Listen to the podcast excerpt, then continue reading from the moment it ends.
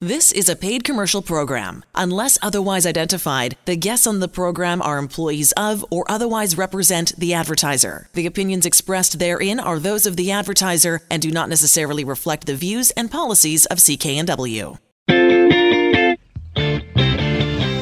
Welcome back to the Mortgage Show on CKNW. I'm Manny Bazunas, along with accredited mortgage professional Angela Calla. We're heard at this hour every weekend on this radio station.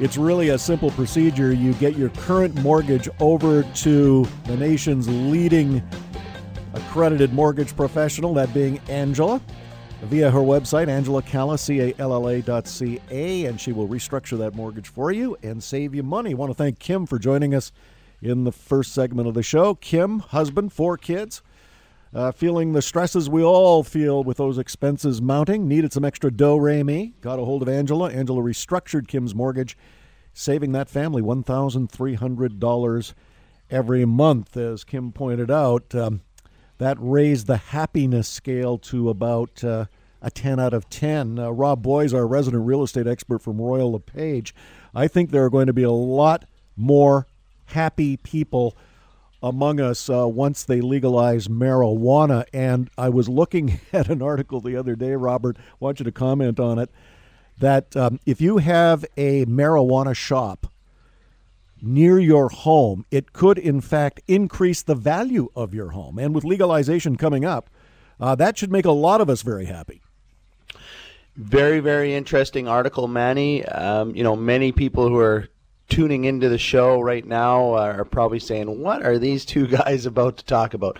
Look, everybody realize that cannabis legalization is you know already happening. Canada right now is a net exporter of cannabis products into uh, Europe and South America, and of course, with that comes really a, a, very dynamic industry, and, and we can kind of see many of the trends localized in markets in the state of Colorado, Washington State, right next to us, frankly, all the way down the coast from uh, British Columbia south.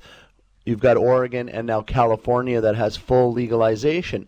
And frankly, it's already been proven out. And there's a number of reasons why. And, and first and foremost, people need to understand that, you know, this isn't. Um, you know cannabis uh, you know market from the 60s 70s 80s 90s um, or frankly the early 2000s this is a completely uh, re you know repurposed uh, science-based, research-based uh, cannabis industry, and with that comes um, tons and tons of capital, and we hear about it in the news and in our social media feeds.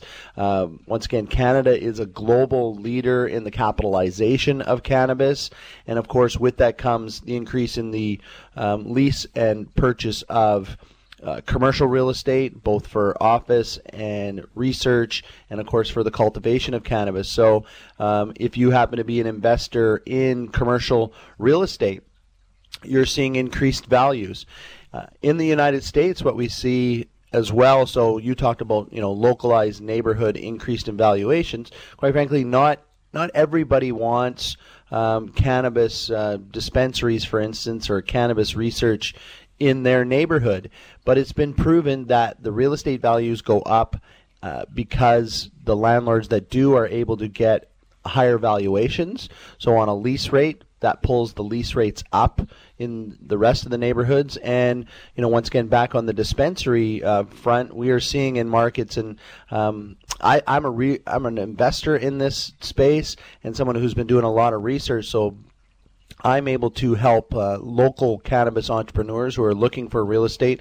I have a good portfolio of, of landlords that are prepared to, you know, offer their facilities for retail or, or research. But once again, you're seeing an increase in the valuations of the lease rates that they're getting. A couple things people also need to realize.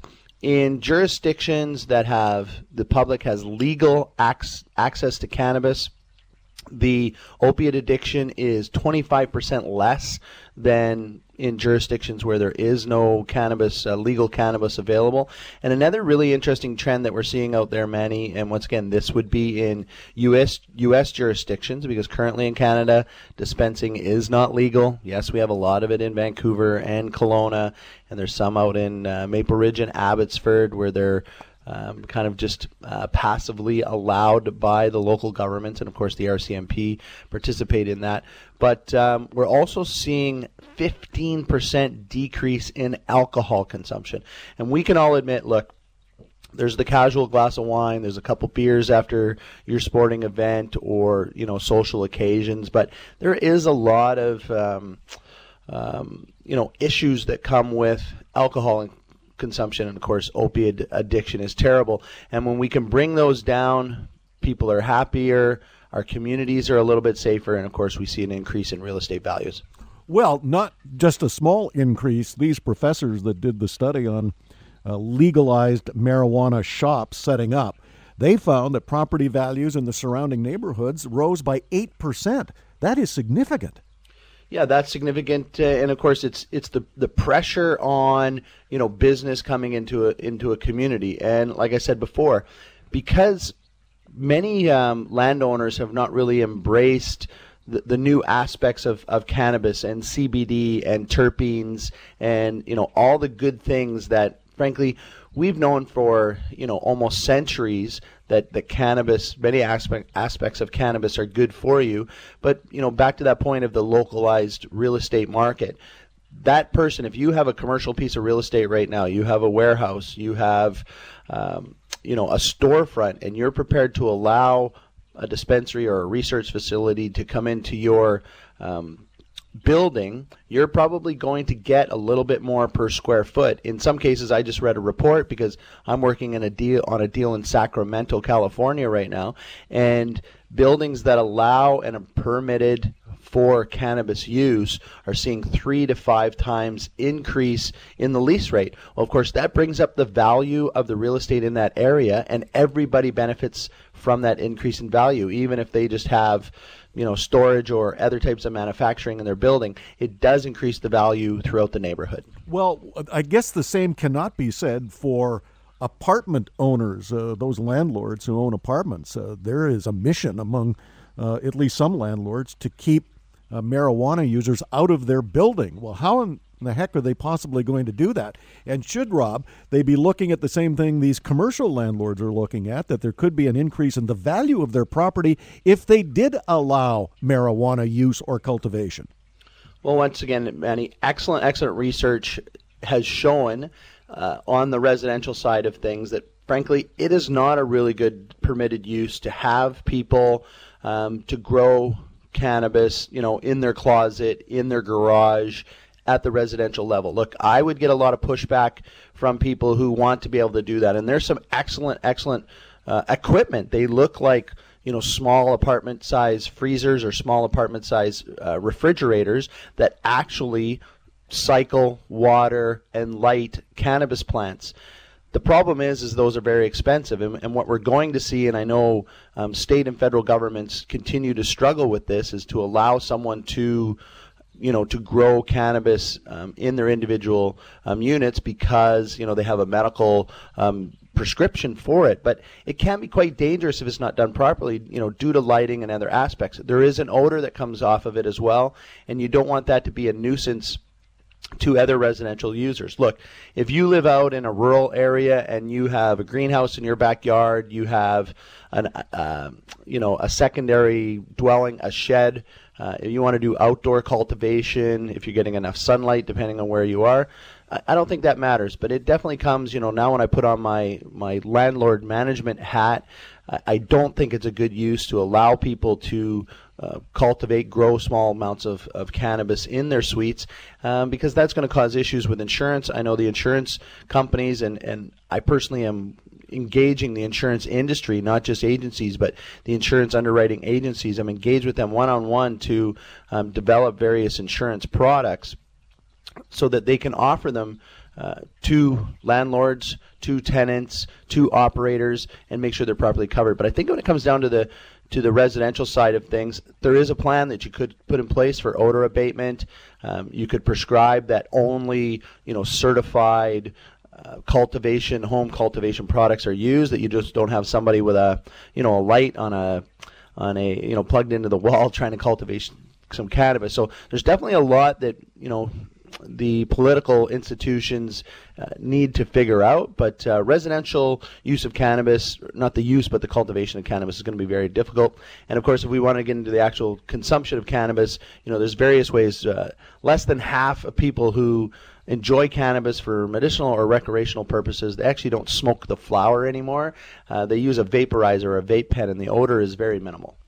Rob Boies, our resident real estate expert from Royal LePage, also uh, very well versed in uh, how the whole legalization of marijuana is going to affect the real estate market. There is a professor from Queen's University who suggests that uh, home property values could increase by up to 8% uh, if you have a legal marijuana shop in your neighborhood. Reason for that is that. Um, the more and more shops there are in a ne- neighborhood, much like having a Starbucks down the street, is that it will drive customers to other retailers. So there'll be more activity. The more activity in your neighborhood, the higher the neighboring uh, residential property values are. But, Robert, from my perch on the 21st floor of the TD Tower, downtown Vancouver, we're surrounded by condo and apartment buildings, and I've got a perfect compromise or remedy to those landlords who do not want their tenants to grow marijuana uh, in their suites.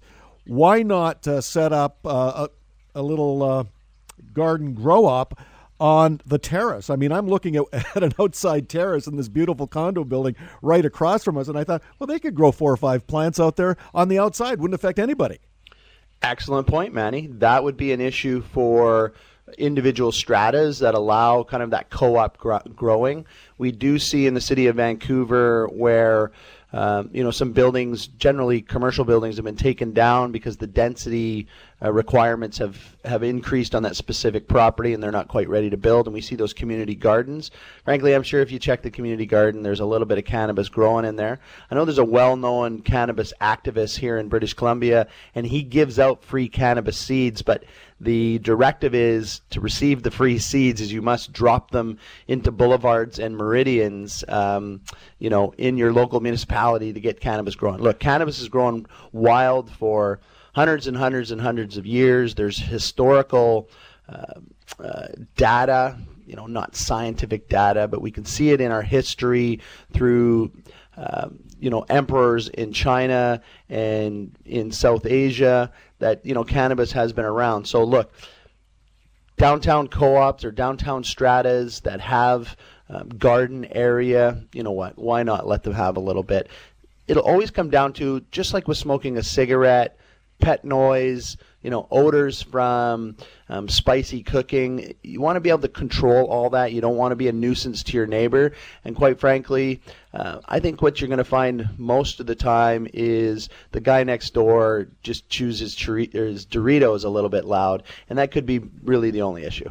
Rob Boies, our resident real estate expert from Royal LePage, also an expert in the marijuana trade and how you combine increasing property values by allowing marijuana grow ops. If you're a commercial landowner, boy, this could be an extra uh, pot of gold for you uh, to use an expression, pot, pot of gold for you if you allow uh, big cultivators into your commercial space. And Rob is expert at putting those two things together. RobBoies.com, R O B B O I E S.com, RobBoies.com. I want to thank Rob for joining us here on The Mortgage Show on CKNW. When we come back, uh, George is going to join us. Who is George? George is someone who was really, really mad at his financial institution for not giving him the mortgage with the flexibility he wanted. He went to the Angela Calla mortgage team. Angela worked that magic, and George is one happy camper. When we come back to the Mortgage Show on CKNW, I'm Manny Bazunas. Here's how you reach Angela. Angela Calla, C A L L A dot C A. The proceeding was a paid commercial program. Unless otherwise identified, the guests on the program are employees of or otherwise represent the advertiser. The opinions expressed therein are those of the advertiser and do not necessarily reflect the views and policies of CKNW.